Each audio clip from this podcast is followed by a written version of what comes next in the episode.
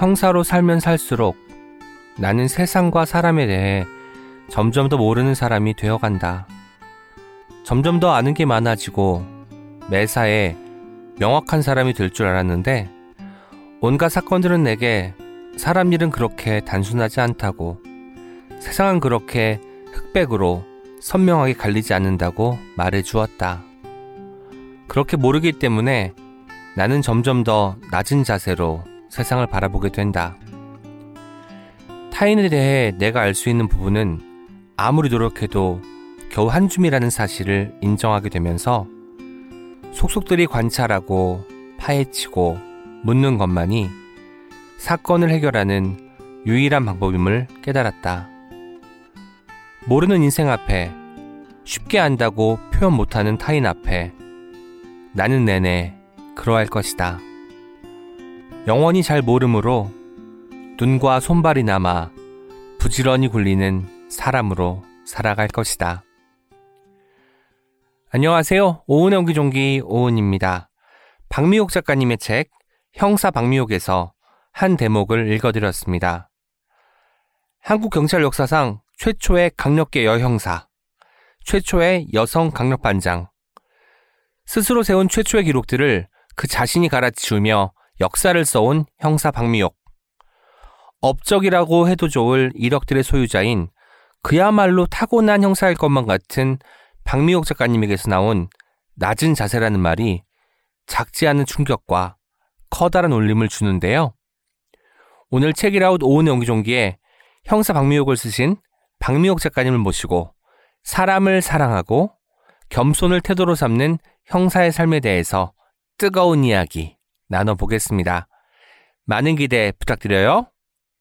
예스24가 만드는 책일아웃은요, 격주로 오은의 옹기종기와 황정은의 야심한 책으로 여러분을 찾아갑니다.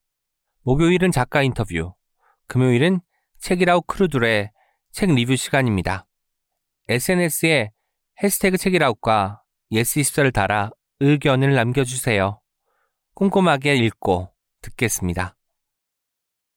우리 함께 읽는, 우리 함께 있는 시간, 책일아웃. 청담동 문학전문도서관 소전서림에서 책 읽기 모임 소전독서회 여름 시즌을 시작합니다. 소전독서회는 책을 매개로 나와 타인의 세계를 연결하며 책이 주는 놀라운 기적과 경험을 공유하고 생각을 나누는 독서 모임입니다.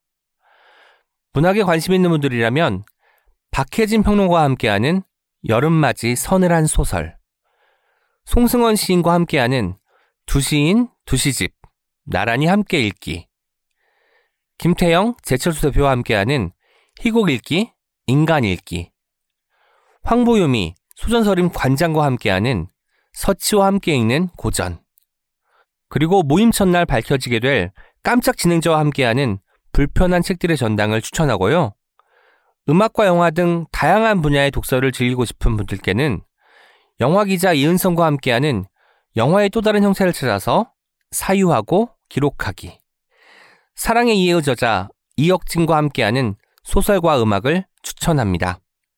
각 모임에 대한 내용이 더 궁금하신 분들은 소전서림 인스타그램이나 소전서림 앱을 확인하세요. 책일아웃 청취자분들을 읽는 인간의 세계로 초대합니다. 이 광고는 소전서림과 함께합니다. 책일아웃.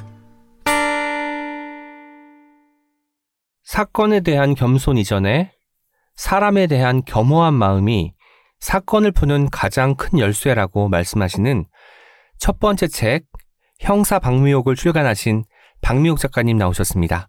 안녕하세요. 안녕하세요. 지금 현재 제주에 거주 중이시라고 들었습니다. 그런데 책 반응이 너무 뜨거워서 일주일에도 두세 번씩 서울과 제주로 왔다 갔다 하신다고 들었습니다. 어떻게 지내시는지 근황 좀 들려주세요. 명예퇴직하고 책방에 앉아서 책을 쓰다가요. 그리고 작가를 만나서 액자 만들고 리폼하고 그리고 찾아오는 사람들과 대화를 나누다가 갑자기 책을 내고 나니까요. 관심이 너무 쏟아졌어요. 그 관심도 힘든데 언론이 밀려오기 시작했어요. 우리 이야기장수의 이현실 대표님이 얼마나 저를 팔고 있는지 정말 저를 찾고 싶은 마음입니다. 네. 아니 녹음이 진행되는 오늘은 또 예스24 오늘의 책으로 선정이 되어서 더 많은 분들에게 가닿을 수 있는 어떤 출발점이 되는 날이 아닐까 싶기도 하고요. 아까 책방 이야기를 하셨는데 그 책방이란 게 책을 파는 곳이 아니라 책이 많이 있어서 같이 나누어 볼 수 있는 곳을 의미하는 것인가요? 예, 맞습니다. 제 책방은 뭐 서점이거나 책을 파는 곳이거나 북카페를 생각하시면 안 되고요. 제 개인이 사용하고 있는 공간이고 제 지인들이 찾아오면 열어드리는 공간이고 사람들이 모여서 수다를 떨고 있는 공간 정도입니다. 제가 제주 한번 가면 꼭 방문하도록 하겠습니다. 받아주실 충분히요. 네. 네. 최근에 또 너무 많이 바빠지셔가지고 제가 연락을 먼저 드리고 가도록 하겠습니다. 이야기장수 이현실 대표님 방금 말씀해주시기도 했지만 형사 박미옥이 출간된 이후에 페이스북에 이런 글을 남기셨어요. 박미옥 반장님은 제게 한 권의 책을 작업하는 작가 이상으로 제 인생에 이미 많은 영향을 미친 분입니다.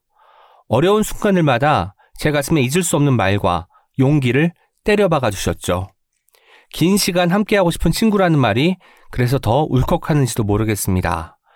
긴 시간 함께하고 싶은 친구라는 문구를 적으신 것 같더라고요. 근데 이 말이 읽으면 읽을수록 울컥하는 지점이 있어요.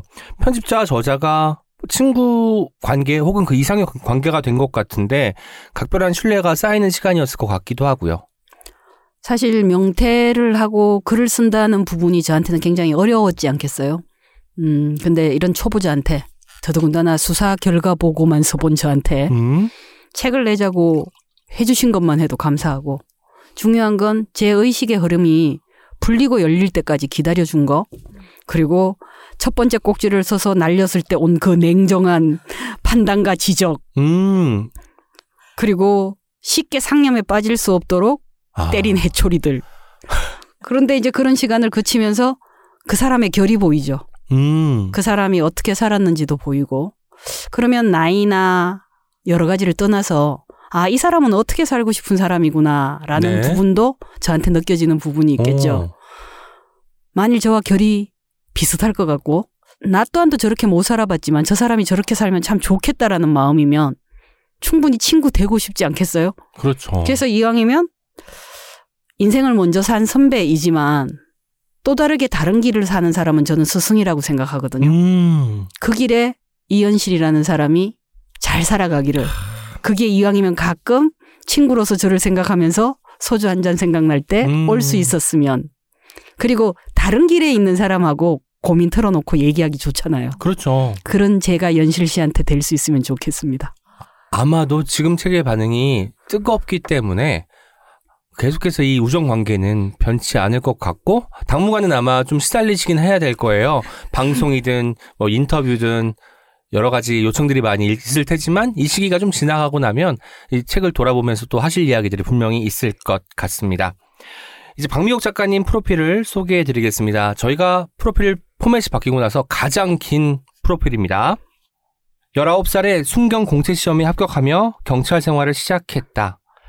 1991년 서울지방경찰청에서 여자 형사 기동대를 창설할 때 선발되어 23살에 한국경찰 역사상 첫 강력계 여형사가 되었다. 청송교도소 출신 납치범을 검거하며 경사를 달았고 탈옥수 신창원을 잡는 데 기여한 공로로 경위로 승진하며 특진을 거듭했다. 순경에서 경위까지 무려 9년 만에 한 초고속 승진이었다. 최초의 여성 강력반장, 양천경찰서 최초의 여성 마약범죄수사팀장을 지냈고 서울지방경찰청 과학수사계 행동과학팀장과 화재감식팀장을 겸유하던 시절에는 숭례문 방화사건 현장의 화재감식을 총괄 지휘했다. 2010년에는 마포경찰서 강력계장으로 발령받아 만삭 의사부인 살인사건, 한강변 여중생 살인사건 등을 해결했다. 이어서 2011년 강남경찰서 최초의 여성 강력계장을 맡고 본인이 세운 최초의 기록들을 스스로 갈아치우며 여형사의 새로운 역사를 썼다. 2021년 서귀포경찰서 형사과장을 끝으로 명예퇴직했다. 드라마 시그널, 악의 마음을 읽는 자들, 괴물, 히트, 미세스 캅, 너희들은 포위됐다, 영화 조폭마누라, 감시자들, 하울링 등 수많은 작품에서 형사의 현장과 사건에 대해 자문을 맡고 그게 모티브가 되었다. 아니, 어마어마합니다. 사실 여기에 나와 있는 건 사실 박미옥 형사로서의 삶에서 빙산의 일가일 것 같거든요. 왜냐면 매일매일의 삶이 더 현장이었을 테니까요. 그런데 최초라는 단어가 한 3번, 4번 나오는 것 같은데, 이 사실 최초가 붙을 때는 당사자에게는 명예이기도 하지만 일종의 부담감이 될 수도 있을 것 같거든요. 실제로 이 최초의 기록을 갈아치우실 때 뿌듯하기만 하셨는지 부담이 있었는지도 궁금했습니다. 그게 최초라는 인식이 있었을까요? 아. 사건을 해결하고 그 다음을 가고 그 다음 사건을 해결한 자리 이후에 또 저에게 다가온 일들이어서 헤쳐나간 일들이지 아, 내가 이게 최초구나 이런 인식을 해보지 않은 것 같고요. 더 중요한 건 그 최초라는 단어는 굉장히 외로운 단어 같아요. 아. 그래서 최초라는 단어가 더 보이기보다는 내가 이 길을 처음 간다는 두려움이 더 많지 않았을까요? 네. 그래서 아, 내가 최초의 강력 반장이 됐어. 아니었죠. 내가 이걸 어떻게 감당하지? 아. 그리고 이 사건이 왜 내 앞에 왔지? 이 자리가 왜 내 앞에 왔지? 라는 의문을 갖고 그 일을 해내가기 더 바빴던 것 같습니다. 그리고 중요한 건 최초는 언론이 만들지 않았을까요? 아, 맞아요. 당시에는 뭐 그 기분에 취할 그 정신도 없었겠지요. 네. 사건을 해결하기 위해서 현장에 뛰어들어야 되니 매일매일 바쁜 상황이고, 은퇴하시고 나서야 이제 이 족적들을 사람들이 다 파악하면서 아, 최초였네, 또 최초네, 이런 것들을 발견하신 것 같습니다. 순경에서 경위까지 9년 만에 승진을 하셨는데 보통은 얼마나 이게 시간이 걸리는 건가요? 제가 87년 12월 30일에 들어온 경찰관입니다. 아, 새해가 아니라 한 해의 끄트머리에. 네. 그리고 88년 같으면요, 순경으로 만년 제대하던 사람들이 많던 시절입니다. 아.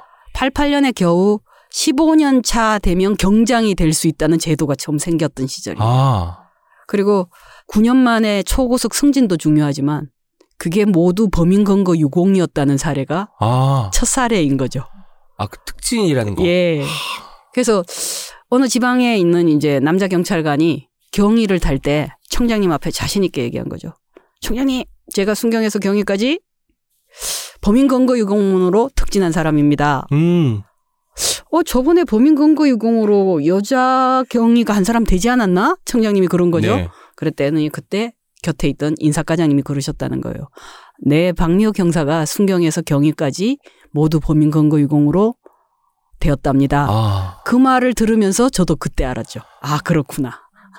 그러면 사실 정말 생각지도 못한 자리까지 올라가게 된 셈인데, 처음에는 뭐 약간 당황스러울 수도 있을 것 같고, 실제로 책을 읽으면 발령이나 타부서 배치 같은 게 거의 통보잖아요. 네. 이런 거 보면 경찰 사회의 어떤 수직적인 구조를 느낄 수도 있긴 하겠으나 얼마나 당혹스러울까. 오늘까지 이걸 하던 사람이 내일부터는 다른 자리에 가서 다른 일을 또 해야 된다고 이야기를 하니까, 그런 것들도 다 그냥 견뎌내시면서 이 자리까지 오신 거잖아요.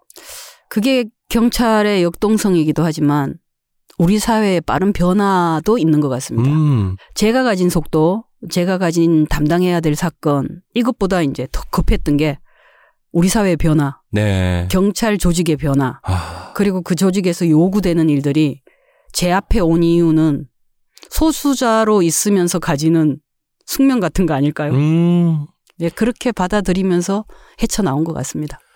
저는 이 책 읽으면서 우리가 자리가 사람을 만든다라는 말을 관용적으로 많이 쓰는데, 이 말을 왠지 박미옥 작가님께서는 믿으실 것 같다라는 생각을 했어요. 아닌데요. 아니에요? 왜냐하면 저는 자리가 사람을 만든다고 생각하지 않습니다. 사람이 자리를 만든다고 생각하죠. 아. 우리 지금도 보잖아요. 그 자리에 안 어울리는 사람. 많이 있죠. 그 자리에 안 맞는 사람. 저를 보시면서 말씀을 하시는데 네, 정말 저는 네, 자리가 사람을 만든다는 말은 그거는 사람이 주도적이지 않다는 말이고 네. 상황에 끌려간다는 말로 들립니다. 제가 말씀드리는 맥락은 어떤 자리에 있든 박미옥의 색깔을 잃지 않고 거기서 해결해야 될 일들을 다 해결해내셔서 이 자리에 스며들어서 자기화시키는 능력이 탁월하다라는 말씀이었습니다. 칭찬으로 네. 감사인 읍주기 받겠습니다. 네. 감사합니다. 이런 또 태도가 어릴 때부터 만들어져 왔다는 의심도 들었어요. 학교는 나중에 다니면 되니까 사회생활을 일찍 시작해야겠다고 마음먹었다는 이야기도 놀랍고, 도움이 필요할 때면 파출소에 간다는 건 어린아이들은 다 알고 있으나 실제로 그것을 보고 경찰이 되어야겠다라고 마음먹는 사람은 좀 드물 것 같거든요. 이런 게 보니까 그 막내들은 보통 저는 응석바지로 자랐는데 진취적이고 삶을 내가 이끌어 나가야겠다는 주도권을 갖고 있었던 것 같습니다. 어릴 때 어떤 어린이였습니까? 7남매의 늦둥이였는데요. 저는 도리어 방임형이었습니다. 집에서? 예. 아. 왜냐하면 워낙 언니 오빠들의 치중하는 시간이 바쁘다 보니까 저 막내는 어떻게 자라는지 모르고 있는. 그럴 때 저는 그 방임을 독립과 자유의 시간으로 굉장히 잘 쓴 것 같아요. 그래서 중학교 2학년 때 이미 그 자율형 인간이었던 게, 그때 당시 이미 그 학생들, 친구들 속에 약간 대장 역할이었지 않겠습니까? 네. 그러면 이제 가출한 학생이 있으면 제가 찾으러 가야 되고. 그때부터 수사를 하셨네. 네, 그렇죠. 그리고 소풍을 갈 때 그 몸이 불편한 친구가 있으면 네. 자전거에 태워서 함께 소풍을 한 3년간 같이 다니고. 그래서 능동적이고 적극성이 있었던 중학교 시절이 그래서 저는 제 중2가 가장 제 젊은 날의 똑똑한 날이라고 얘기하거든요. 계산 없이 세상을 살 것 같은 마음. 그리고 그것이 부모님한테 진학을 통보하든 학력고사를 보지 않은 일에 가감하든 이런 일들이 저를 여기까지 온 것 같고, 그러한 생각들이 아직까지 저로 사는 일에 집중하고 네.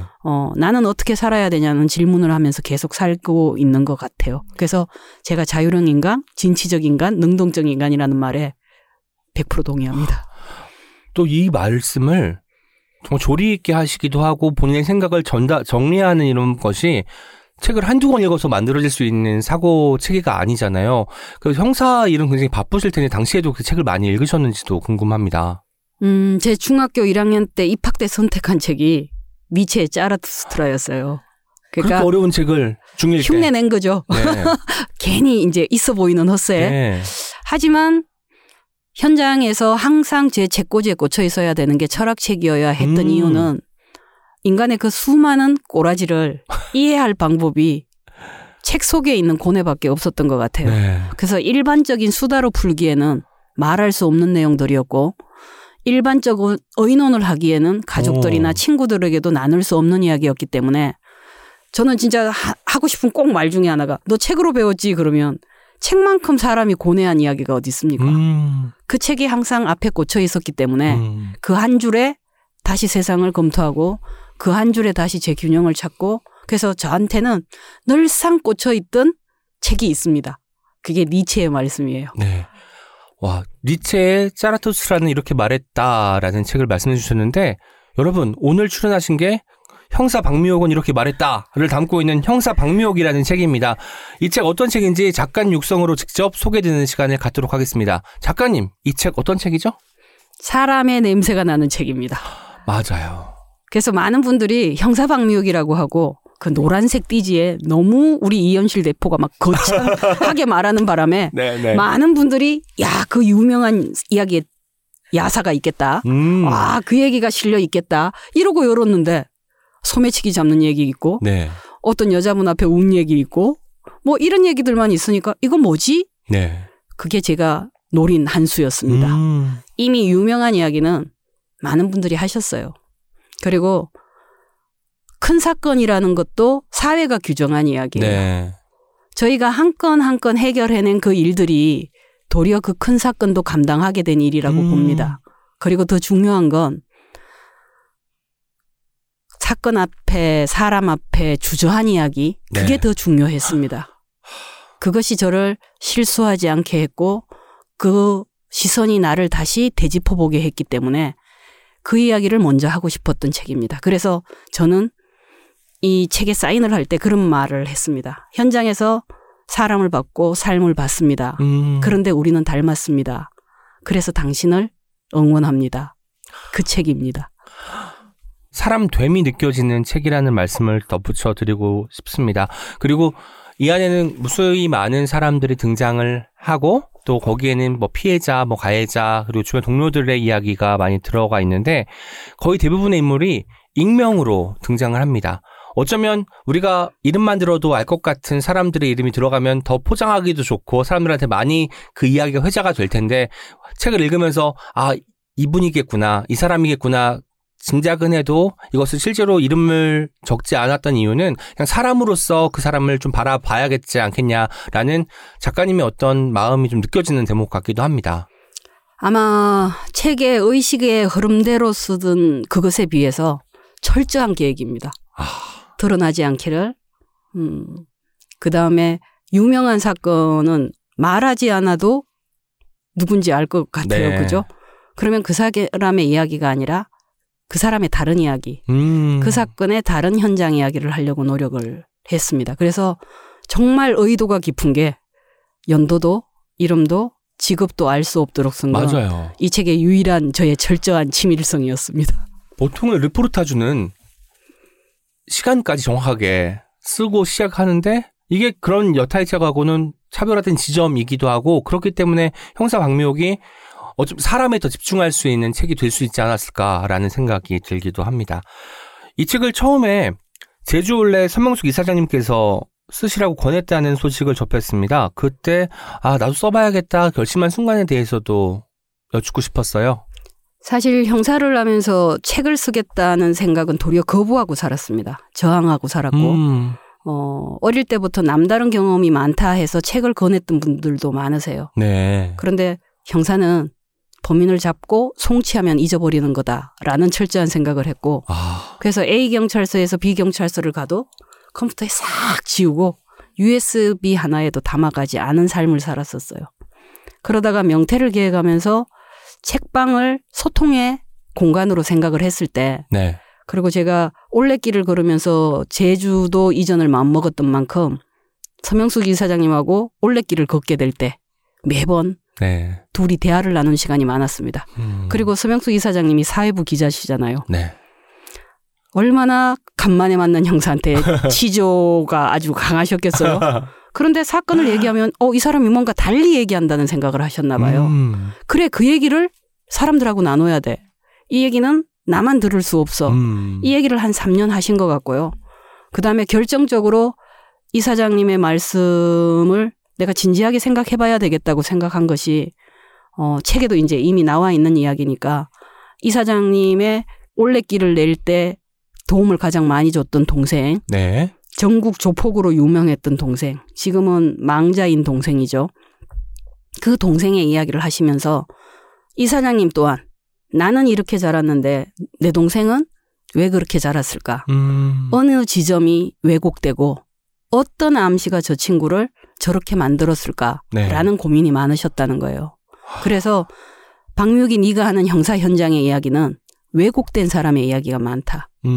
그 이야기를 우리는 같이 알아야 된다. 네. 그 말씀까지 하셨을 때 아, 그래, 책방만이 아니라 그 책방 안에서 내가 사람들과 이야기를 나눌 수 있는 마음의 근육이 생기려면 나부터 정리되고 나부터 공부해야 되고 나부터 내상이 치료되어야 되는구나. 네. 그리고 자기 고백서 같이 쓰게 된 책인 겁니다. 아니, 그래서 그런지 보통은 이런 사건에 대한 기술이 이루어진 책들을 보면 평면적인 느낌이 강해요. 특히 기사를 보면은 보복성 살인이다, 무엇 때문에 어떤 일을 저질렀다라는 결국 그런 방식의 기술법이 사용되는데 입체적으로 인물을 향해 있다라는 생각이 들었어요. 왜 그랬을까? 왜 그때 거기로 갔을까라는 질문을 계속 품고 현장에 들어가시는 게 인상적이었습니다. 아까 그래서 어쩌면 이런 방식의 그 사유와 글쓰기의 방식 때문에 사건의 기록은 뭐 다 지우셨다고는 했으나 옛날 일을 회고하면서 어쨌든 글을 쓰셔야 되잖아요. 어쩌면 잊어버리려고 했고 어느 정도는 아득해진 것들이 생생해지는 경험도 있었을 것 같습니다. 어땠나요? 저도 저의 마음 안에 머릿속에 이렇게 또렷하게 기억이 남아있을 거라고 생각하지 못했습니다. 그래서 제일 처음에 이제 첫 문장을 시작하고 첫 꼭지를 꺼냈을 때 이현실 대표에게 야단을 많이 맞았겠죠. 너무 피상적이다. 조금 더 깊이 들어가라. 사실은 경찰이라는 현장 자체가 타인의 관점 이야기로 이야기를 하는 곳이잖아요. 네. 제 시선의 이야기가 하면서 산 사람이 아니더라고요. 오. 그 사이에 조금 더 다가가보고 조금 더 다가가보기 시작했는데 이 생각나면 저 생각 떠오르고 이 이야기하고 나면 저 아픔 드러나고 이러면서 수많은 꼭지들이 5개월 동안에 차곡차곡 쏟아져 나온 거죠. 한 번 터진 봇물이 쏟아지듯이 네. 이제 나온 것이군요. 책 쓰면서 울어도 보고 네. 도저히 쓸 수 없어서 멈춰도 보고 유가족분한테 전화해서 허락 맡아야 될 것 같아서 전화했다가 내 작은 생각이라고 접어버린 적도 있고 도저히 그 시선으로는 쓸 수 없어서 딴짓도 해보기도 하고 이러면서 나온 책이네요. 제가 작년에 뵐 기회가 있어가지고 인사를 드린 적이 있는데 그때도 책을 쓰고 계시다고는 했는데 표정이 뭐 당장은 힘들고 한 2, 3년 있다가 나올 것 같은 느낌으로 말씀을 하셨는데 이렇게 다음에 이듬해 뭐 여름이 되기 전에 만날 수 있어가지고 얼마나 그때 밀도 높은 시간을 보내셨을지 짐작할 수 있겠습니다. 이것 또한 형사의 이골과 성실입니다. 해야 되면 하는군요. 예. 책을 집필할 때 서재에는 인간의 마음과 선악에 대한 책들이 한가득 있었다고 쓰셨는데 거기에는 뭐 니체의 책도 있었을 것이고 어떤 책들이 또 있었는지 듣고 싶었습니다. 일단 저의 많은 생각이 철학에 기반해 있기 때문에 네. 그런 철학책이 많고요. 그 다음에 책방을 만들다가 나만 만들 수 있는 게 하나 있는데 라는 생각을 했습니다. 뭘까요? 정신분석이요. 아. 그래서 성범죄에서 이루어지는 왜곡에서부터 시작해서 연쇄살인에 이르는 책. 네. 그 코너가 하나 제대로 만들어져 있습니다. 아. 많은 방송작가나 영화감독이 오면 아주 탐내는 코너죠. 아. 프로파일링 하시면서 더 관심 많이 기울이고 모으려고 하셨던 책들도 있겠습니다. 예. 물론 프로파일링 팀장도 팀장이지만 우린 또 많은 죽음을 보잖아요. 그러다 보니까 인간의 고민이 어디까지일까에 심리학, 그다음에 인간의 관계, 그다음에 감정으로 인해서 빚어진 사건들. 그래서 사건 현장에 있으면서 가진 고뇌나 내가 살펴야 될 일들이 네. 철학책, 주구막, 법의학 그다음에 이제 정신분석, 관계와 감정에 관한 책들 이런 책들이 있다 보니까 뭐라고 할까요? 인간의 철저한 고민, 인간이 고민해야 될 것들 이런 책이 있다 보니까 선악만이 아니라 삶과 죽음까지 있는 책방입니다. 왠지 박미옥 작가님의 마지막 책은 인간이란 무엇인가 뭐 이렇게 끝나지 않을까라는 생각도 하게 되네요. 왜 지금 책들이 어쨌든 박미옥 작가님의 삶에 굉장히 깊이 침투해 있기도 하지만 그런 질문을 계속 갖고 살았던 분이니 말년에 가셔서는 그런 주제에 좀 관심을 기울이지 않을까. 당장에 10년 후에 네. 지금만 해도 제가 이 고민을 조금 더 한다면 이 공간을 공개적으로 내놓을 수 있지 않을까. 아하. 한 사람이 이용하는 공간 아니면 네. 한 팀이 이용하면서 나를 만나는 공간 매우 중의적입니다. 네. 저를 만난다, 당신을 네. 만난다. 예. 그다음 한 10년 후면 제가 이제 60 중반쯤 돼 있을 것 같아요. 그러면 죽음을 이야기할 수 있을 것 같아요. 아. 그래서 이미 한 60 중반이 넘어가면 죽음 앞 카페라는 이름으로 죽음을 이야기할 수 있는 카페를 운영해 볼까라는 생각까지 갖고 있습니다. 죽음 앞 카페. 예. 아, 거기 가면 되게 음울할 것도 같지만 왠지 그냥 되게 평온해질 것도 같은 느낌이 드네요. 죽음이 준 선물이 도리어 이 시간의 활력입니다. 아. 와, 뭔가 관점이 계속 변해야 하는 이런 게 느껴져서 지금 계속 충격을 받고 있습니다. 아주 기분이 좋습니다. 책을 읽을 때 아마 많은 이미 독자분들도 느끼셨겠으나 가장 놀라운 부분은 사건의 수사에 임하는 자세, 태도가 아닐까 싶어요. 제가 모 기사에서 이런 문장을 접했습니다. 수사는 결국 범인을 잡기 위한 것이지만 수사 과정에서 피해자들이 마음의 위로를 받고 수사 결과가 피해 보상을 대신해 주기도 합니다. 또 피해자에게 세상을 살아갈 이유가 되어줍니다. 형사 박미옥에도 피해자들의 마음을 살피는 과정이 굉장히 중요하게 등장합니다. 어쩌면 사건 해결보다 사람을 살피는 일이 더 앞서 있어야 된다라고 믿는 분이 아닐까라는 생각을 하게 되는데요. 사람을 무엇보다 앞에 두고 수사하는 마음에 대해서 듣고 싶었어요. 형사 그러면 아 나쁜 범인을 잡고 네. 법을 집행한다 이렇게 생각하잖아요. 그런데 사실은 법은 이미 사람 때문에 만들어진 거거든요. 그렇네요. 네. 그리고 그 법이 질서 있게 집행하기 위해서 법 절차를 만든 거거든요. 그러면 형법이 있으면 형사소송법이 있는 거죠. 네. 근데 경찰관 앞에 가면 절차가 어떻다는 얘기만 하는 거예요. 사람은 어디 간 거죠? 그래서 우리가 사람을 위해서 만든 법을 가지고 사람을 빼고 이야기하고 있는 거죠. 아. 법학개론 첫 시간을 들어본 사람이라면 알 겁니다. 법은 집행의 문제가 아니라 해석의 문제다. 그래서 저는 이렇게 얘기합니다. 그 해석을 매번 나한테 왔던 다른 사람, 그 사람 해석 하나 하는데도 30년 걸렸다. 우리들 마음이 같은 듯 하면서도 다르고요. 맞아요. 같은 상황인 듯 하면서 다른 상황입니다. 사람의 마음에 빠진 법 현장에 대해서 굉장히 아쉬움을 갖고 있습니다.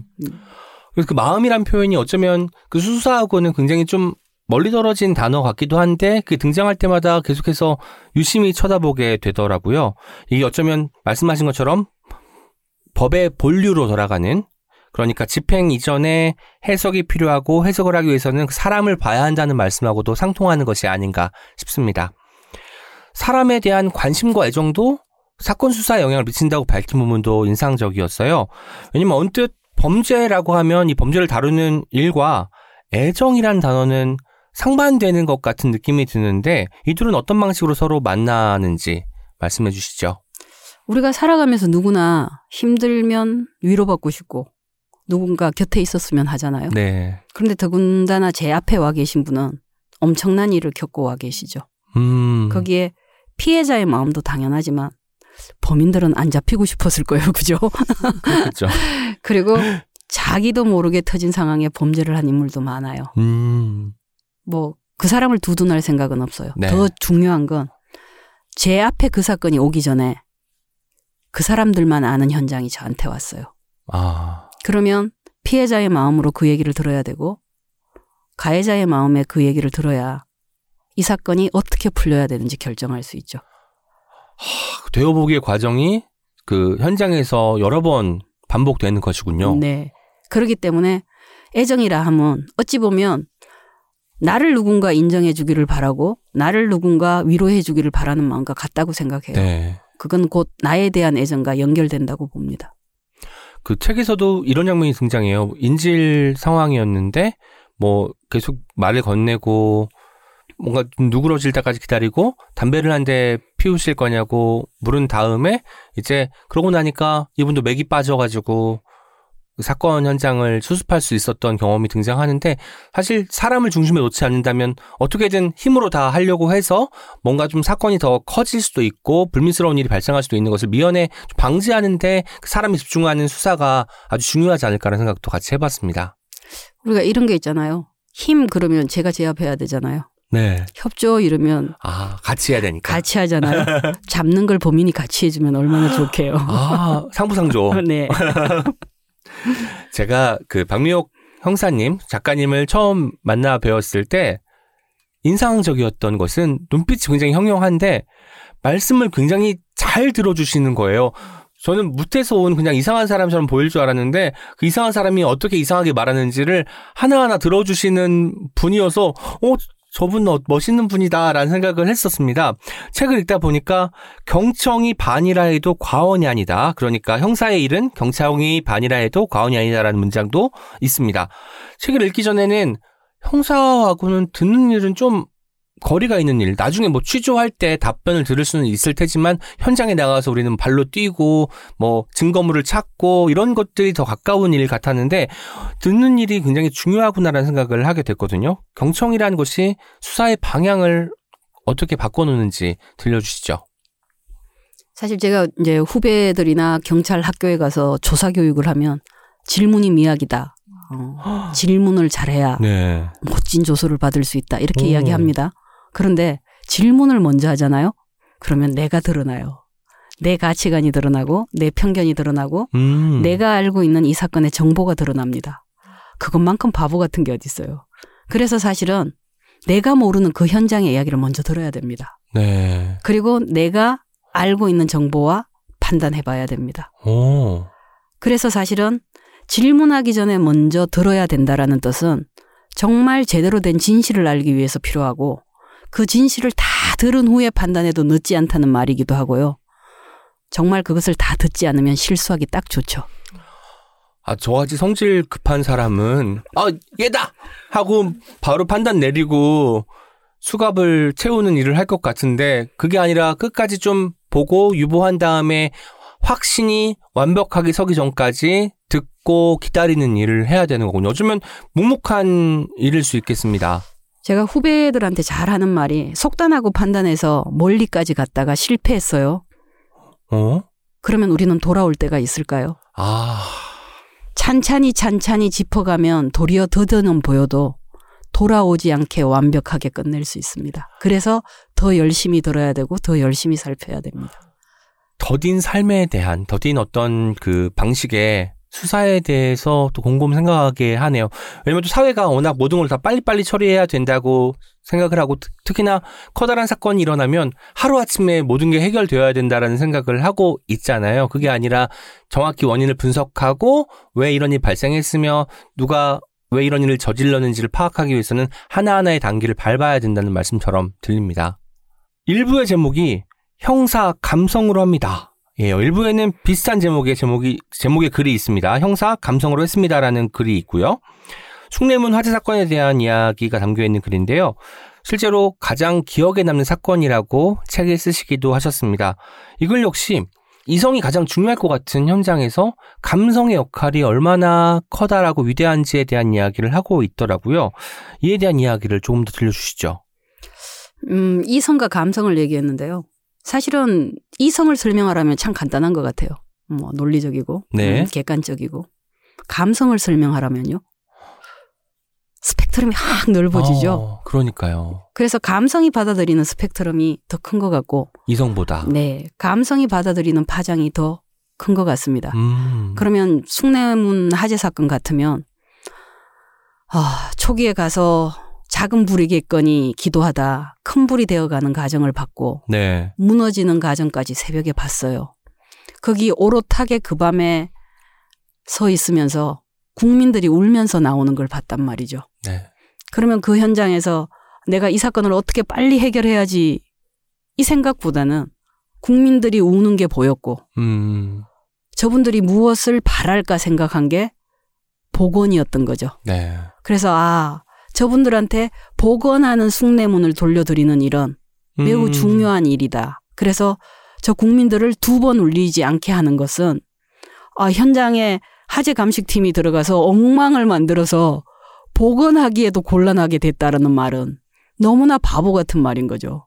그래서 복원 가능 감식을 하는 게 국민들을 두 번 울리지 않겠다. 네. 이렇게 생각을 했고 그 복원에 대해서 몰랐기 때문에 빠르게 눈을 돌리면서 삿갓 쓴 아저씨들을 찾은 거죠.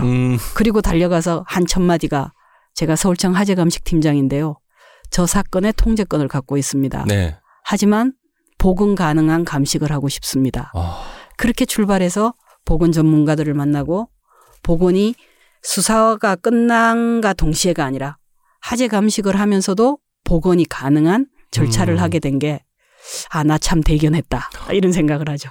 그것도 빨리 현장을 정리하고 방화범을 잡는 게 형사의 일이라고 생각을 한다면 더 빨리 이루어질 수 있는 것인데 울고 나오는 시민들을 보고 우리에게 숭례문은 어떤 의미였으며 이것을 어떻게 다시 되살릴 수 있는 방법이 있을까까지를 고민했기 때문에 가능했던 거잖아요.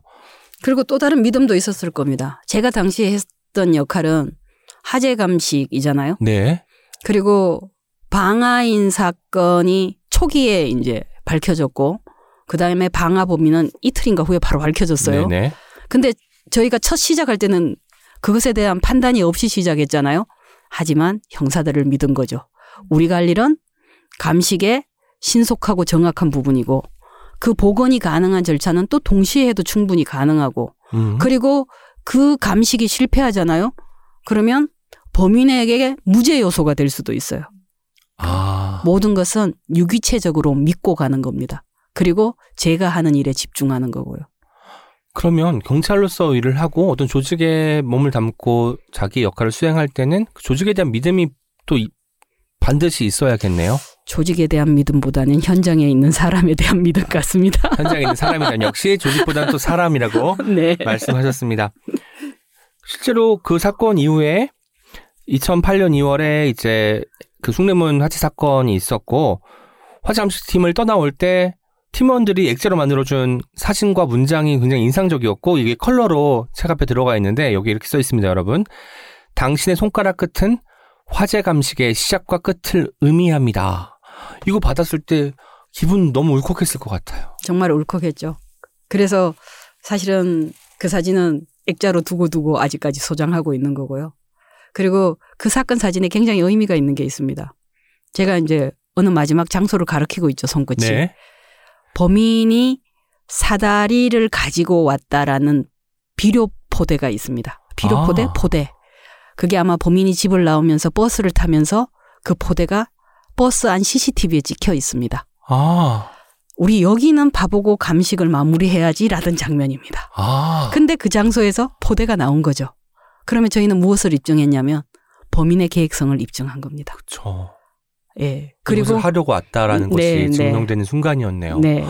그리고 거기에 보면 전기공사분도 계시고 한국전기 그다음에 소방 네. 각 기능이 골고루 있는 사진의 장면입니다. 아. 그러니까 찰나가 계획되지 않아도 참 멋있는 곳이 현장이라는 생각이 듭니다. 이런 게 모든 악귀가 맞아 떨어지는 순간에는 어떤 좀 짜릿함 같은 것도 그래서 있겠습니다. 못 떠나는 곳이 현장이죠. 아이고 그렇군요. 이때도 그랬지만 형사의 촉이라고 말할 수 있는 것이 발휘되는 여러 순간들이 있었습니다. 작가님 스스로도 아 내가 천생 성사구나 라고 느끼는 순간이 있었을 것 같아요. 그 중에 하나만 들려주실 수 있을까요? 사실 저는 촉을 두고 아 타고나 역시 형사는 필이 있어야 돼 이 말보다는 쌓이고 쌓인 게 촉이라는 생각을 합니다. 아 점점 더 이것도 별이어지는 어떤 예, 개념을 갖고 유념한 자만이 가질 수 있는 개념을 갖고 유념한 자만이 가질 수 있는 게 바로 촉. 예. 그래서 이런 사이렌이 울린다 이런 경계를 할 수 있다 이런 부분은 한편으로 보면 만사간의 살해 의사 사건 때 아 범인이 말을 안 하네. 피해자는 죽고 없는데 그래서 개장이지만 네. 담당 팀장과 같은 마음으로 진술 녹화실 밖에서 구경하고 있은 거죠. 조사가 되는 과정을 보고 아, 이 사건은 범죄 사실부터 작성하기 어렵겠구나. 1차 조사가 막 마무리되고 네. 직원들을 불렀죠. 우리는 통상 자백받는 조서를 받았는데 이 사건은 범죄 사실부터 문제다. 그리고 그 범죄 사실을 범인이 말하지 않아도 입증해야 되는 게 큰 숙제 같다. 범죄 사실부터 작성할 조서를 누가 받을래? 라고 했을 때 직원들이 일제히 계장님이요. 그러고 3년 만에 피신을 받으면서 계속 떠오르는 건 그 지나간 시간에 무죄 났던 사건들인 거죠. 네. 그래서 변수를 예견하고 변수를 해결할 수 있는 그래서 촉은 그 순간의 촉에 그치는 게 아니라 변수를 예견하고 변수를 해결하는 데까지가 촉이다. 이렇게 표현하고 싶네요. 그럼 사건이 일종의 경험이라면 이 경험이 쌓이고 쌓일수록 촉이 더 좋아질 수 있겠네요. 아무한테나 그렇지 않고요. 아. 앞서 얘기한 대로 개념이 있고 유념한 자에게만 네. 쌓이는 것 같습니다. 어쨌든 우리 촉이라는 단어도 굉장히 인상적이었으나 인내심으로 바꿔 말할 수 있는 이골. 이골이 나다 형태로 많이 쓰잖아요. 촉은 촉이 좋다, 촉이 있다라고 쓰이고 형사의 요건인 것 같아요. 둘 다. 촉과 이골 중에서 그럼 박미옥 작가님은 이골을 선택하실 것 같은데 어떠신가요? 맞습니다. 예. 뭐 또 해필이면 질문지가 둘 중에 뭐가 더 중요하죠? 네네. 이거잖아요. 그러면 아유 둘 다 중요하죠. 이러면 너무 재미없잖아요. 네네. 예. 그중에 택하라면 이골인데 이골. 왜 이골이냐? 이골은 뭔가 감당할 것 같은 힘으로 느껴집니다. 아. 그래서 촉도 중요하지만 그 촉을 감당할 수 있는 이골이 있기를 바랍니다. 그리고 그 이골도 이런 것 같아요. 우리가 사건 현장에서 뭐 보통 직장에는 9시 출근, 6시 퇴근 이게 이제 일상일 텐데 그게 아니라 뭐 잠복 수사를 해야 되는 경우도 있을 것이고 몇 날 며칠을 한 공간에서 뭐 속옷도 준비 안 해왔는데 머물러야 되는 경우도 있고 하니까 그러다 보면 날 수밖에 없는 게 이골일 것 같고, 어떤 사건에 투입이 되는 순간 그 사람으로서의 박미옥은 잠시 있고 형사로서의 박미옥으로 살아야 된다고 느껴야 되는 것도, 그런 경험들도 이골이 나게 하는데 영향을 끼쳤을 것 같습니다.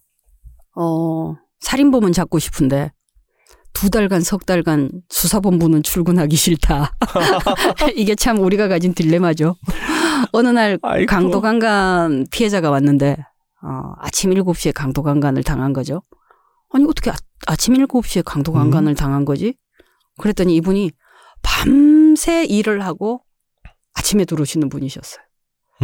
시간의 개념이 내가 출퇴근의 개념으로 서울 시민의 안전을 지킬 수 있는 자리가 아니었어요.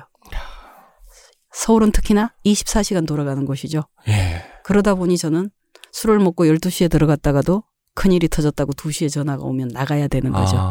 그래서 산업재해처럼 술을 마시고 들어가도 커피를 마시고 자야 되는 그 긴 시간을 보낸 시간이 많겠죠. 언제든 낄 수 있을 기민함을 유지해야 되는 거군요. 퇴직하시고 첫날 밤 잘 주무셨는지. 사실은 퇴직하고 첫날 밤 잘 자는 것보다 그 전에 한번 경험을 한 게 제주도를 내려가서 첫 번째가 수사과장이었어요. 그 예전 2급지 수사과장 때는 형사 수사를 다 합친 수사과장이라서 경계태세가 여전했었습니다. 그런데 제주에 도착해서 첫 번째가 동부경찰서 수사과장이었는데 24시간 대기 안 해도 되는 곳인 거예요. 그런데 중요한 게 제가 전화벨이 들리지가 않는 거예요.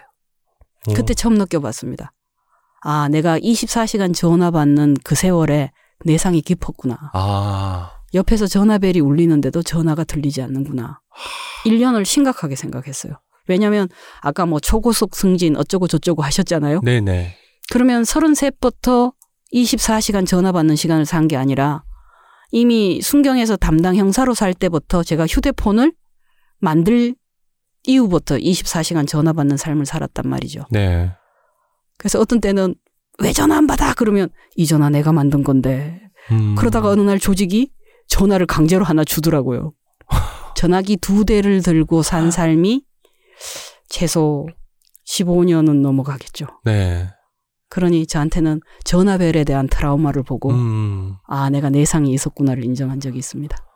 그러니까 늘 언제 연락 올지 모르는 상황에 노출되어 있는 삶은 계속 긴장 상태일 것 같아요.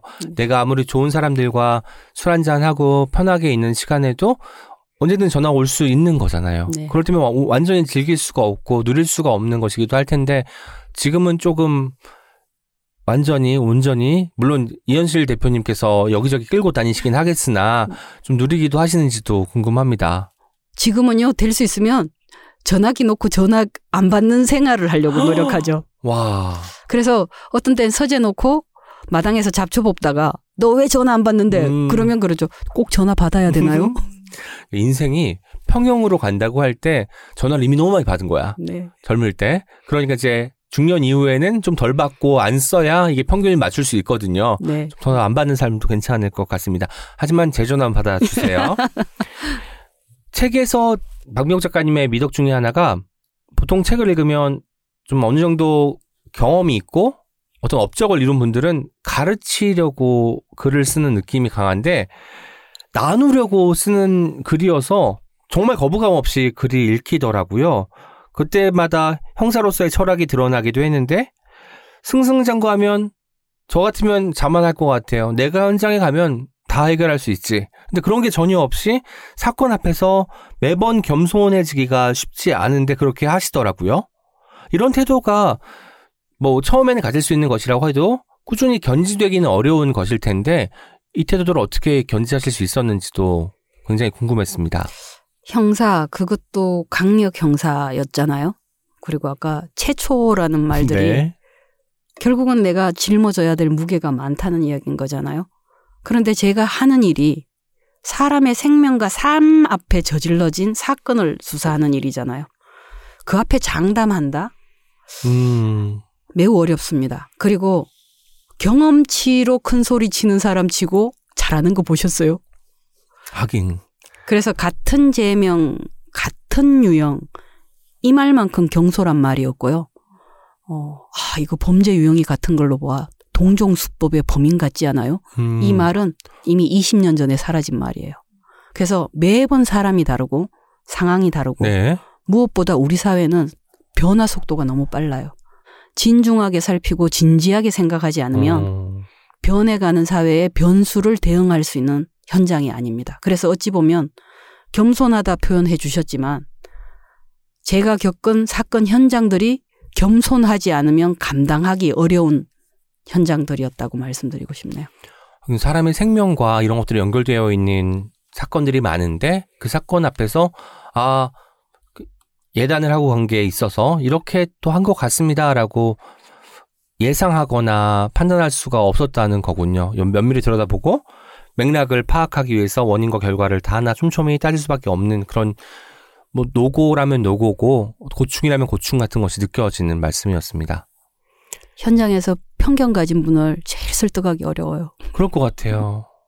그러니까 뭔가 자기가 답이 다 있다고 말씀하시는 분들 계시잖아요. 그리고 그 사건 잘못 가면 무죄납니다.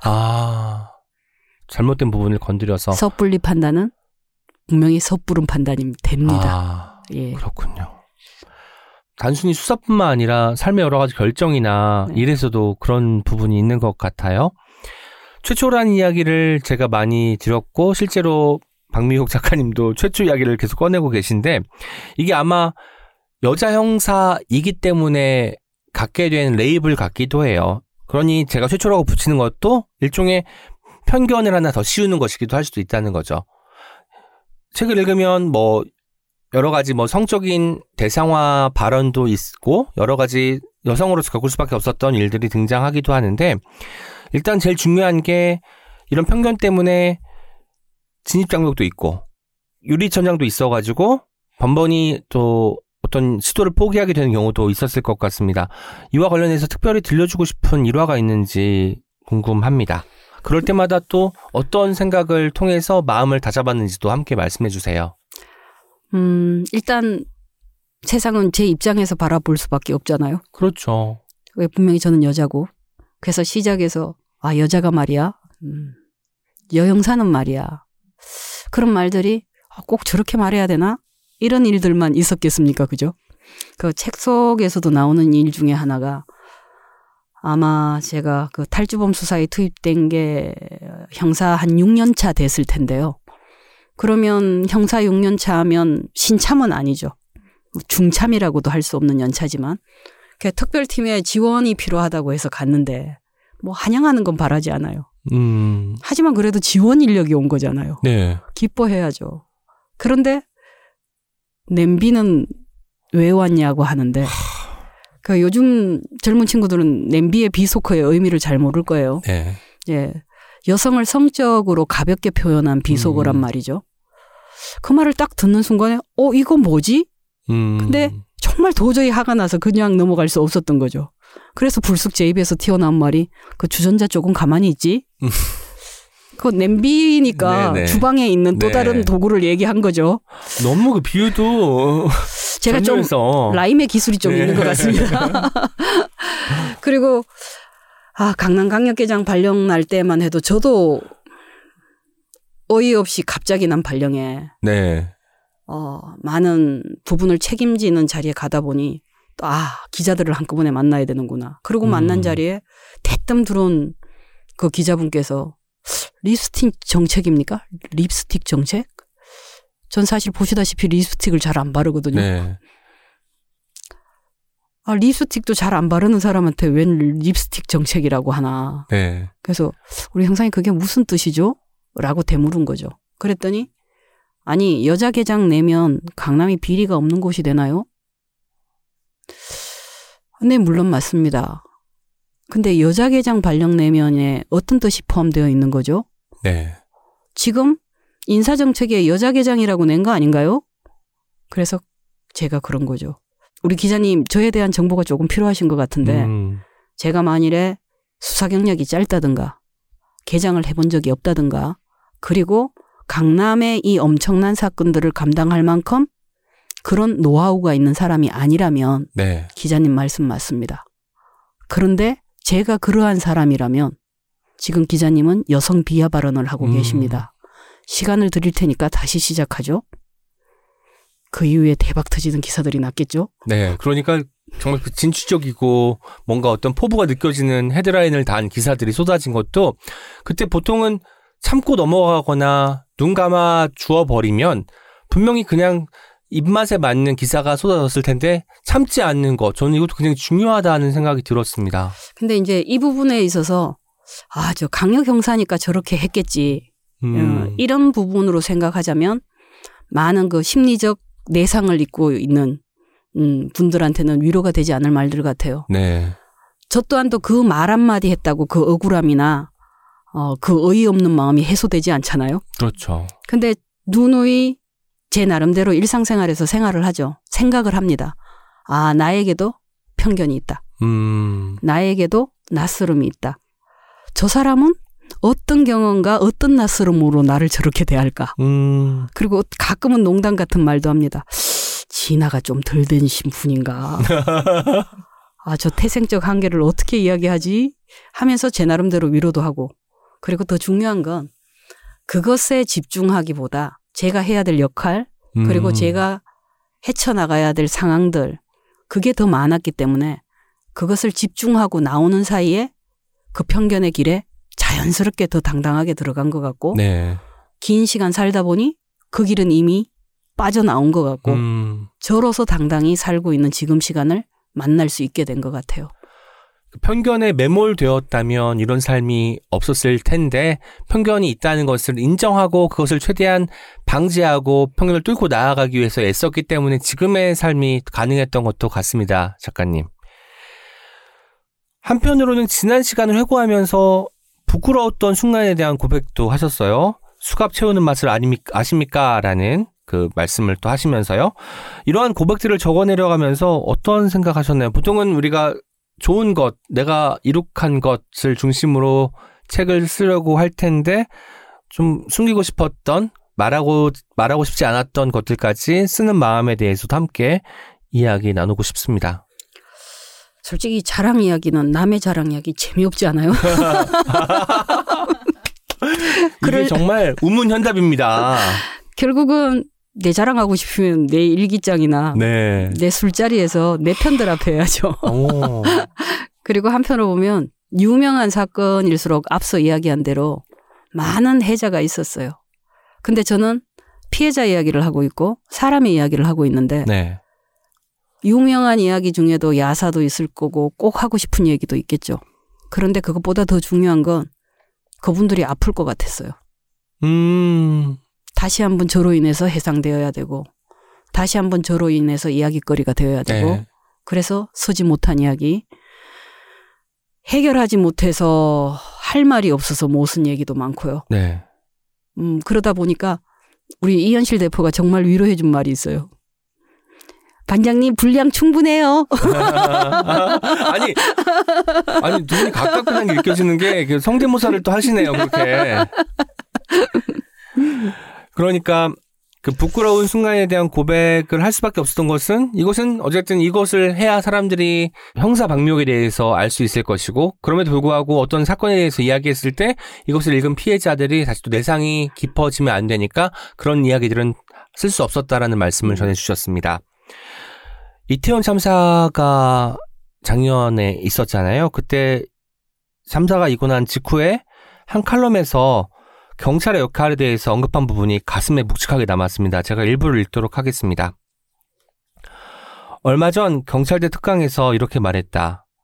이제 강력범죄에 대한 인식을 달리해야 한다고. 사회적 이슈가 될 수 있거나 사회적 이슈인 사건 중에서 타인의 문제만이 아니라 나의 안전 문제와도 직결된다고 생각돼 국민적 파장이 큰 사건은 강력범죄로 생각하고 대응해야 한다고.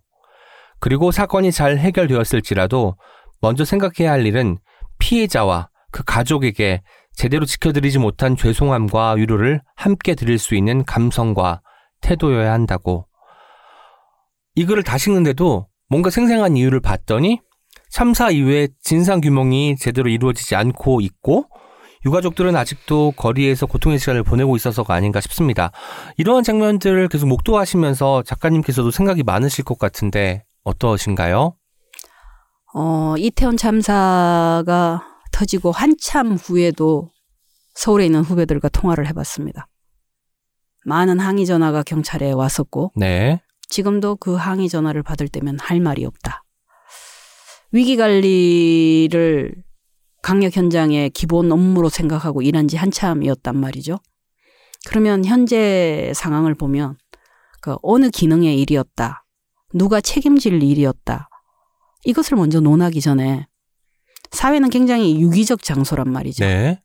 나로서 부족하기 때문에 너가 있어야 되고 사람으로 부족하기 때문에 시스템이 있어야 되고 시스템을 가졌지만 사회적 변화는 너무나 빠르기 때문에 또다시 그 허점을 사람이 메꿔줘야 되는데 누군가는 우리가 이랬다면 우리가 조금 더 이걸 더 봤다면 어떤 기능의 법에 나와 있지 않은 우리가 해야 될 일을 했었다면 이 일을 조금이라도 예방할 수 있었고 최소화할 수 있었지 않나.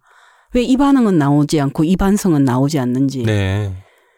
그 진심을 갖고 유족에게 사과하고 안타까워해야 되는데 진상 규명을 떠나서 그 기본적 자세까지 안 나오는 이 지점에 대해서는 너무 할 말이 없죠. 그래서 정말 현장은 법으로 시스템으로 나눠지지 않습니다. 아까 촉 얘기하셨죠. 형사의 촉을 넘어 사회적 촉이 있어야 되고 위기 관리에 대한 개념이 있어야 되죠. 현장에 있는 사람이라면 누구나 다 내가 경찰인데 내가 소방인데 내가 공무원인데 나는 집회관리 행정공무원인데가 아니죠. 우리는 이미 그런 사회적 사건을 많이 겪어봤습니다. 언제 터졌는지도 이미 알아요. 그래서 매뉴얼이 바뀌어가는 거고 매뉴얼이 계속 바뀌는 건 그런 사고가 계속 일어나기 때문인 거죠. 네. 그걸 알아볼 수 있는 게 촉이라고 하기 전에 사실은 그것을 제대로 살피는 마음이어야 되죠. 근데 그 마음이 기능으로 법으로 나눠질 수 있을까요? 안 되죠. 네. 내가 하지 못한 일에 대한 안타까움, 내가 하지 못한 일에 대한 반성이 없는 게 너무 정말 안타깝습니다. 형사님의 육성으로 이야기를 들으니까 아마 관련한 어떤 분들이 들으시면 위로가 되실 것도 같고 저는 이 말을 듣는 누군가가 계시다면 시스템뿐만 아니라 현장에서 어떻게 대처를 해야 되는지 매뉴얼도 매뉴얼이지만 자세, 태도 이런 것부터 다시 되돌아봐야 되지 않을까라는 생각까지 갖게 하는 말씀이셨습니다. 한마디를 더 추가하자면요. 현장에 있는 계급으로 말할 수 없는 그 경찰관, 순경한 사람에게 저희는 이렇게 이야기합니다. 네가 먼저 외친 그 말이 네가 현장의 지휘자다. 실제로 현장에서도 그렇게 하신 분이 계시잖아요. 소리를 많습니다. 네, 그래서 많이 계시니 네. 그런 분들이 다 현장의 지휘자다. 아마 그분들만 고개를 숙이고 있을 것 같네요. 네, 말씀을 나누는 와중에 다시 또 울컥 계시기도 하네요. 저는 이 책을 결국 인간에 대한 책으로 읽었습니다. 형사 박미옥은 지금 말씀하시는 것처럼 항상 용감하고 진취적이고 모든 일을 능수능란하게 처리할 것 같지만 인간이기에 두렵고 인간이기에 실수하는 사람이기도 합니다. 그리고 동시에 인간이기에 변할 수 있다라고 쓰시기도 했습니다. 이는 형사는 사람을 사랑하는 사람이 해야 하고 수사란 결국 사람을 구체적으로 사랑하는 일에 다름 아니다라는 문장에서도 나타납니다.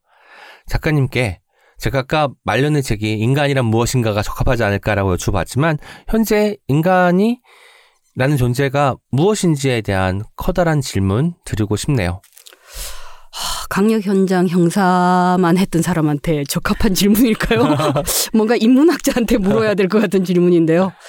제가 현장에서 만난 인간은 복잡했습니다.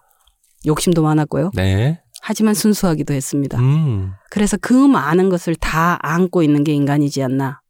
그리고 그 많은 것을 표현하고 싶고 그 많은 것을 억눌러 놓기도 하고 하지만 꾸역꾸역 살아가기도 하고 하지만 나의 그 순수함을 잃지 않는 그 본성을 가진 사람이 인간이라고 믿고 싶습니다.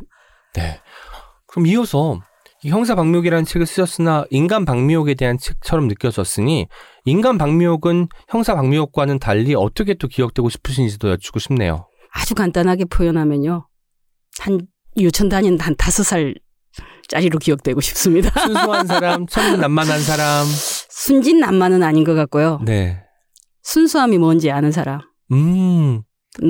그리고 제주도 자연을 선택한 이유도 다른 인생을 또 다르게 여행자로서 멋지게 살겠다는 게 여행이 아닙니다. 사실은 삶입니다. 그렇죠. 내 삶을 그렇게 멋지게 살다 간 사람. 하지만 계산 없이 순수했던 사람. 그 사람으로 기억되고 싶습니다. 아이들은 자기들이 순수한지 모르고 순수한 거잖아요. 그런 상태가 되기를 염원하시는 것이 느껴집니다. 지금 옷을 보니까 상의에 남방을 입으셨는데 물감이 굉장히 가득해요. 물감 자국이 가득하고 형사 박미옥이라는 책에도 초반부에 사진과 함께 여러 가지 그림들이 등장하는데 이 중에 몇 점이 박미옥 작가님이 직접 그린 그림이더라고요. 근데 왠지 그 그림 그리다 나오신 것 같은 복장으로 나오셔가지고. 네, 맞습니다. 그림은 언제부터 이렇게 또 그리기 시작하셨는지도 여쭙고 싶네요. 퇴직을 하고요. 문학동네와 계약을 했죠. 네. 하지만 저는 이야기 장수를 따라 나왔지만. 네. 글을 쓰려고 보니 앞서 이야기한 대로 수사 결과 복구밖에 못 쓰는 그런 능력밖에 없어서 고민을 하고 있을 때 옆집에 이사와 준 작가님이 백호 와꾸를 갖다 줬어요. 백호. 글쓰기로 글을 배울 분이 아니잖아요. 이 와꾸에다가 낙서 한번 해보시죠. 그래서 낙서를 하는데 글은 자꾸 성과를 내야 되니까 힘들더라고요. 그래서 부담이 되는 순간에 물감으로 지워버렸습니다. 변하는 걸 느껴봤습니다. 네. 그러는 사이에 자유로워져야 될 저를 본 겁니다. 그림을 그리면서. 성과를 내야 되는 책은 부담이었고요. 그림은 놀이터가 되어줬습니다. 성과가 아니라 노는 것만으로도 그냥 충분한 것이니. 그러다가 그림을 그리면서 알게 되었습니다. 나는 역시 글도 겪고 살면서 배워야 되는구나. 그중에 하나가 출발점이 그림이었고요. 그리고 막무가내로 묻힌 이 옷이 괜히 자유로운 사람이 된 것 같은 느낌을 줍니다.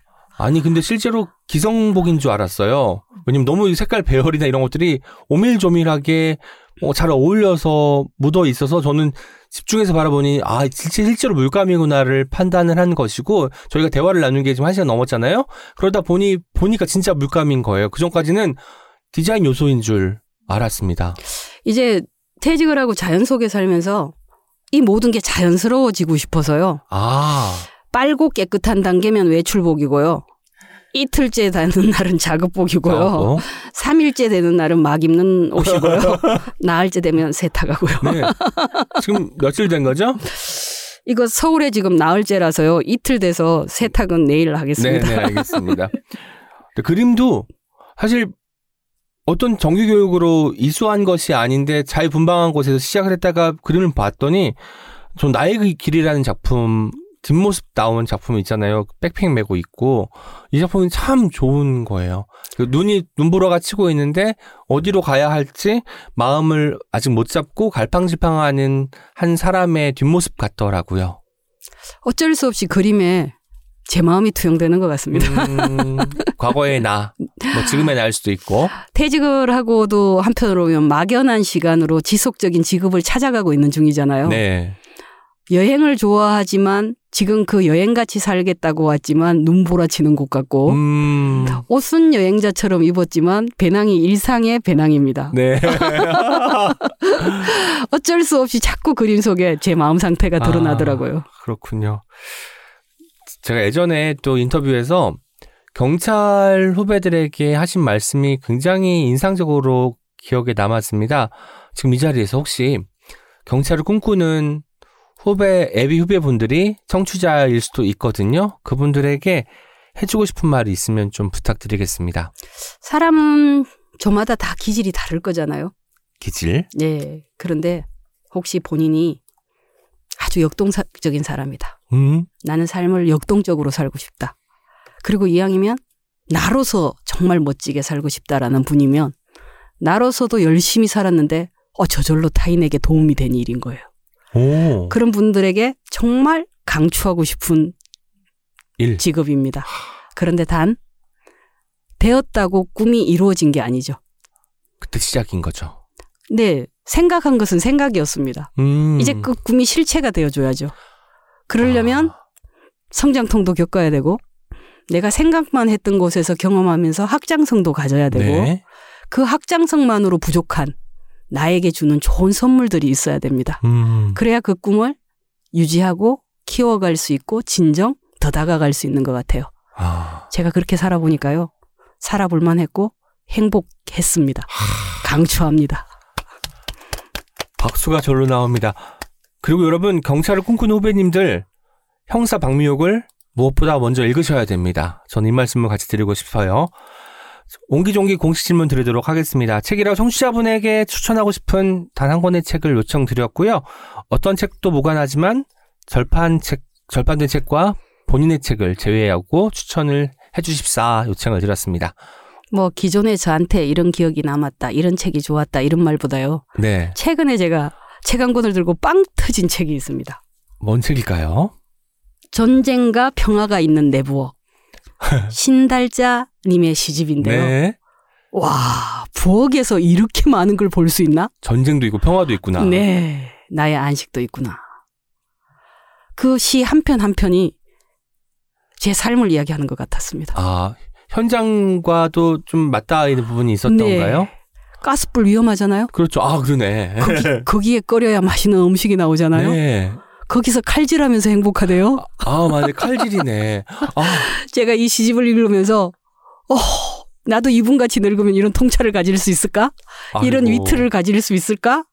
아, 내 삶 속에 이런 엄청난 전쟁과 평화와 안식이 있었구나. 를 생각한 책입니다. 오늘 책이라웃 오은의 옹기종기 녹음 어떠셨나요? 책이라웃 청취자분들께 전하고 싶은 이야기와 함께 마지막 인사 부탁드리겠습니다. 아, 제 책을 읽으라고 부탁은 드리지 않겠습니다. 하지만 저는 일상의 수다를 잘 떨지 못하고 살았습니다. 네. 네. 그런데 우리는 생각을 풀고 살아야 자유로운 것 같습니다.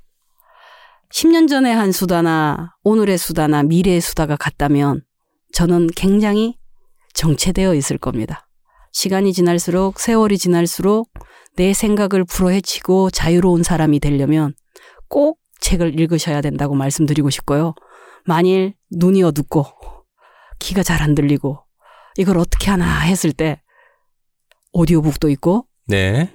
옆에서 말해줄 사람도 구하고 독서 모임에도 다니고 하면서 책을 가까이 하시면 자유로움이 올 것이라고 말씀드리고 싶습니다. 감사합니다. 함께해 주셔서 감사합니다. 형사 박미옥에서 작가 박미옥으로 돌아오신 박미옥 작가님이셨습니다. 감사합니다. 감사합니다. Check it out. 형사는 사람을 사랑하는 사람이 해야 하고 수사란 결국 사람을 구체적으로 사랑하는 일에 다름 아니다. 이 기본을 지키지 않으면 그 어떤 변화도 시작되지 않을 뿐더러 기대할 수도 없다. 박미옥 작가님의 말씀입니다. 작가님이 말씀하시는 형사의 사람에 대한 사랑은 단지 피해자에게만 국한된 것이 아니라는 점이 놀라웠어요. 가해자에게마저 복잡한 사정이 있음을 헤아리는 마음. 저는 당분간 그 마음을 계속해서 생각하게 될 것 같습니다. 이제 여러분의 목소리를 하나하나 들어보는 댓글 소개 시간입니다. 오늘도 켈리님과 단호박님 함께합니다. 안녕하세요. 안녕하세요. 켈리입니다. 안녕하세요. 단호박입니다. 와. 예. 저희 지난 방송에서 박선화 작가님 네. 나오셨죠? 우아한 언어. 네. 우아는 와. 되게 우아한 목소리로 우아한 방송을 같이 했던 것 같고 뭔가 사람에게 느껴지는 기운이 있잖아요. 저는 처음 그날 배웠는데 이런 사람이니 이런 글을 쓸 수 있었겠구나. 뭔가 합치되는 느낌? 합일된 느낌이 들어서 집에 갈 때 굉장히 가벼운 발걸음으로 집에 갔던 기억이 납니다. 맞아요. 글과 사람이 닮은 네네. 느낌이었어요. 그리고 웃는 모습이 되게 이렇게 찡긋 웃으시는 게 있었어요. 약간의 귀여운 모습도 네네. 있었습니다. 옹기종기 후기부터 들어보겠습니다. 팟빵에서 몽키샤워님 남겨주셨어요. 좋아하는 일을 꾸준히 열심히 하시는 박선화 작가님의 모습이 참 우아했어요. 후반부에 책이라 방송에 대한 작가님의 리뷰가 제 마음 같아서 좋았어요. 팟캐스트를 켜면 내가 좋아하는 세계를 같이 즐거워하는 사람들이 있다는 것. 방송을 들으며 그 세계가 더 넓어지고 촘촘해지는 느낌입니다. 오늘 방송도 잘 들었습니다. 감사합니다. 이런 댓글이 더 촘촘하게 만들어주는데 일조하는 그물 같은 느낌이 듭니다. 몽키샤워님 네. 감사합니다. 그리고 저희가 박선화 작가님 책을 좋아한 것처럼 박선화 작가님도 팟캐스트가 좋다고 말씀을 해주셔서 네. 계속 양의 피드백이 되는 느낌이랄까요? 네. 이심전심 느낌. 네이버 블로그에 블리스풀님 남겨주셨어요.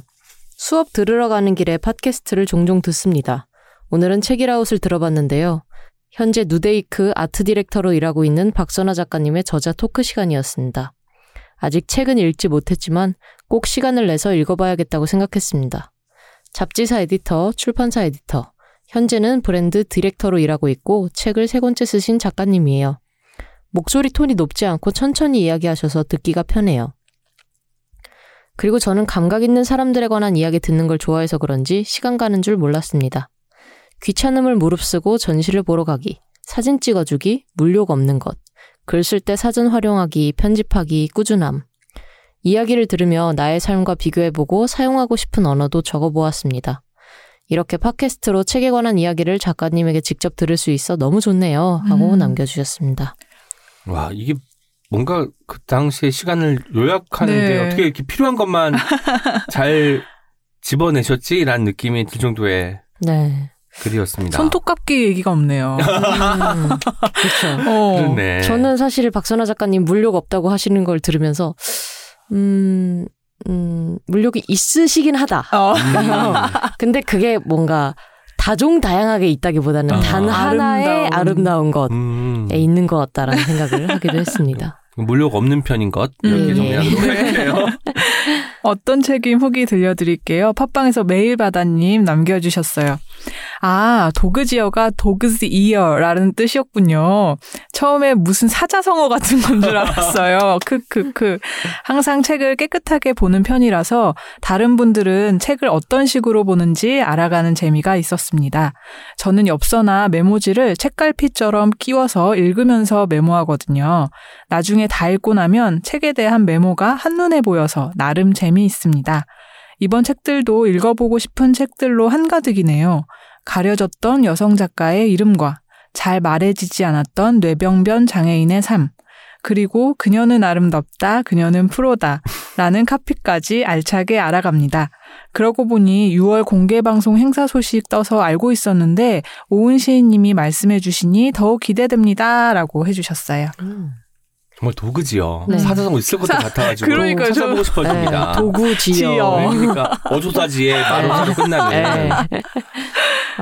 그런 거 도그스 이어라는 게 사실은 그 개의 접힌 귀 네네. 모양을 따서 나온 말이잖아요. 그렇죠. 좀 그런 걸 누가 먼저 생각해냈을까 이런 것도 귀엽죠. 그리고 책을 접힌 걸 보고 개의 귀를 떠올린 그 사람 정말 대단한 것 같아요. 그러니까요. 네. 시인이 아니었을까요? 도구지요.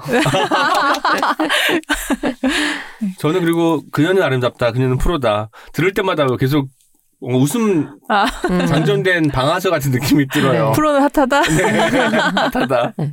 그 당시에는 진짜 엄청 멋있는 네. 카피인데 요새는 프로라는 말이 네. 그때와는 좀 다른 억양이니까. 그렇기도 하고 너무 많이 쓰이니까 프로가 다 프로지 뭐 이런 느낌도 들기도 하고. 네. 그리고 6월 공개방송 행사 이야기도 해주셨는데 저희가 또 서울국제도서전에서 다시 독자들을 만날 기회가 있죠. 제가 홈페이지 갔더니 이미 그 좌석은 다 네. 예비가 끝났더라고요. 매진되어서. 그런데 작년에도 생각해보면 서서 들으실 수 있잖아요. 네, 맞아요. 그러니 이제 1시간 반 정도 저희가 그 이야기를 나눌 텐데 그때 이제 기꺼이 함께 해주실 분들은 네. 찾아주시면 저희가 환대하겠습니다. 네, 서울국제도서전 놀러 오시는 분 일요일 날 오신다면은 저희 부스도 찾아와 주시면은 저희가 반갑게 맞이해드릴게요. 지금까지 옹기처럼 소박하지만 종기처럼 난데없이 등장하기도 하는 오은과 함께한 오은의 옹기종기였습니다. 내일 어떤 책임에서 또 만나요. 안녕. 우리 함께 읽는